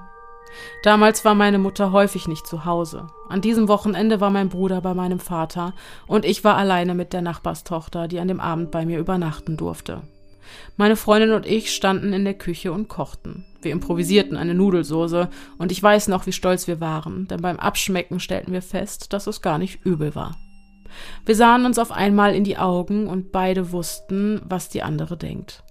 Aus dem Nichts überkam uns Angst und wir gingen ohne ein Wort in mein Zimmer, das an die Küche angrenzte, wo wir uns ins Bett setzten. Jede saß an einem Ende des Bettes. Mein Blick in Richtung der Tür, ihrer zum Fenster, in welchem sich die Tür spiegelte. Die Stille war schon fast laut und wurde nach wenigen Momenten zerrissen von einem Geräusch, als würden die Schubladen und Schränke in der Küche auf und zugeschlagen werden. Wir starrten uns mit aufgerissenen Augen an, als würden wir versuchen, uns zum Schutz am Blick der jeweils anderen festzuhalten. Man hörte das Besteck klimpern, das Geschirr klappern, Töpfe und Gläser klirren. Keine Ahnung, wie lange das dauerte, aber so plötzlich, wie es begonnen hat, so plötzlich war es auch wieder weg. Stille. Wir verweilten noch eine Weile in dem Bett, ehe wir den Mut zusammennehmen konnten, um nachzusehen. Vorsichtig öffneten wir die Tür einen Spalt, um in die Küche zu blicken. Doch da war nichts. Alle Möglichkeiten sind wir durchgegangen. Ist mein Bruder doch da? Meine Mutter? War das ein Einbrecher? Vorsichtig suchten wir alles ab, doch fanden rein gar nichts. Alle Fenster und Türen waren zu, nur die Schwere auf der Brust blieb. Ansonsten war alles, als wäre es nie passiert. Wäre ich allein gewesen, wäre ich überzeugt, dass ich mir das definitiv eingebildet habe. Als ich zwölf Jahre alt war, hatte ich dann zum ersten Mal eine richtige Erscheinung. Schritte, Flüstern, ein unruhiger Schlaf, und dann wurde ich wach. Langsam öffnete ich die Augen und sah eine männliche Person auf der Kante des Tisches sitzen, der gegenüber meines Bettes an der Wand stand, die einfach verloren aus dem Fenster starrte, aus welchem man in dieser Position wunderbar blicken konnte. Es war hell im Zimmer, denn der Mond gab sein Licht zum Besten. Dunkles, wirres Haar, sehr helle Haut, ein kühler Gesichtsausdruck, ein weißes T-Shirt und eine Jeans im silbrigen Licht. Um die 20 Jahre alt. Augenringe, bläuliche Lippen, und er saß dort einfach. Das Bedürfnis zu schreien überrannte mich, aber ich bekam keinen Ton heraus. Während ich damals rannte, war ich hier wie erstarrt. Ich kniff meine Augen fest zusammen und versuchte ruhig zu atmen. Mein Puls pochte so laut in den Ohren, dass ich nichts anderes mehr hören konnte. Die Angst davor, die Augen zu öffnen und diesen Mann näher zu sehen, war überwältigend. Aber ich musste gucken, also blinzelte ich vorsichtig und fand nur noch einen leeren Schreibtisch vor. Ab dieser Nacht wusste ich, dass die Schritte von dieser Person stammen mussten, und vielleicht hat sie auch so gepoltert. Meine Nachtangst wurde so schlimm, dass ich kaum schlafen konnte, und dass ich häufig alleine war, begünstigte die Angst. Ich fühlte mich schutzlos und gefangen. Oft telefonierte ich nachts mit einer Freundin, der ich die ganzen Geschehnisse erzählte, und wir telefonierten sogar, wenn wir schliefen, indem wir unsere Telefone auf laut stellten und sie auf der Ladestation abstellten, um zu verhindern, dass der Akku plötzlich leer ist. Einmal, als sie bei mir schlief, sagte sie, dass sie die Schritte ebenfalls hörte, stand auf und ging durchs Zimmer, als würde sie nach etwas suchen. So viel Angst ich auch hatte, denke ich bis heute, heilige Scheiße, die Frau hat Eier. Während ich schwitzend mit dem Kopf unter dem Kissen lag, um die Geräusche auszublenden, wenigstens für eine einzige Nacht, lief sie im Dunkeln durch diesen Raum und erkundete ihn neugierig. In den Herbstferien, als ich 14 Jahre alt war, kam sie eines Morgens gegen 8 Uhr zu mir, weil ich Angst zu schlafen hatte. Sie hatte ihren Hund mitgebracht und das beruhigte mich. Wir legten uns hin, sie schlief in. Am Fußende meines Bettes stand ein Schrank quer im Raum, den ich als Raumtrenner benutzte, und dahinter stand eine schwere Holzkiste, in der sich Brettspiele und andere Dinge befanden. Der Hund meiner Freundin schlief auf dem Boden zwischen dem Bett und dem Schreibtisch, direkt vor der Heizung unter dem Fenster. Während ich langsam in einen unruhigen Schlaf glitt, stand der Hund plötzlich mit aufgestelltem Kamm im Raum und knurrte diese verdammte Kiste hinter dem Schrank an. Das war wieder einer der Momente, die mir Bestätigung gaben und ich das Gefühl hatte, nicht wahnsinnig zu sein. Nun war an Schlaf nicht mehr zu denken. Irgendwann setzte er sich und blickte einfach weiter auf die Kiste, die sich außerhalb meines Blickfeldes befand, zumal wir aus irgendeinem Grund mit dem Kopf am Fußende schliefen. Es wurde still. Und dann klang es so, als würde jemand auf der Kiste sitzen und mit den Füßen schaukeln, während die Hacken abwechselnd vor das Holz der Kiste klopften. Dann vernahm ich ein Seufzen. Bei diesem Geräusch wich mir gefühlt alles aus dem Gesicht. Ich starrte nur an die Wand vor mir. Herzrasen, Angst. Nach wenigen Sekunden wurde meine Freundin wach, setzte sich auf, sah mich an und sagte mit verschlafener Stimme, Kannst du mal aufhören, mir ins Gesicht zu fassen? Du hast eiskalte Hände. In dem Moment hatte ich einen feuchten Film auf den Augen, denn ich hielt ihr meine Hände hin und sagte, ich war das nicht. Meine Hände sind warm. Sie griff nach ihnen, sah mich an, sagte nichts und legte sich wieder hin. Ab da erinnere ich mich nicht weiter. Mein erster Freund besuchte mich eines Tages und wir vernahmen ein Klicken. Dreimal. Er wusste von diesen ganzen Erscheinungen und immer wenn ich bei ihm war, hörten wir ebenfalls Dinge. Als würde ich etwas mit mir herumtragen. Jedenfalls liefen wir durch die Wohnung und versuchten herauszufinden, was das war. Zu dem Zeitpunkt war ich 15. Als meine Mutter nach Hause kam, fragte sie nur, wieso habt ihr das Licht im Flur angemacht? Es ist hell. Natürlich fiel uns das nicht auf, denn das Sonnenlicht war so hell, dass wir gar nicht auf die Lampen achteten. In dem Moment wurde es uns aber klar. Es klickte dreimal. Licht an, aus, an, dreimal klicken. Kurz bevor wir wieder umzogen, bekamen wir Besuch von einer Frau, die sich als Medium vorstellte. Ich weiß nicht mehr, wo meine Mutter sie kennengelernt hatte. Auf jeden Fall war sie da, und da meine Mutter ab und an von mir hörte, dass ihr ständig komische Sachen passierten, bot sie mir an, der Frau alles zu erzählen.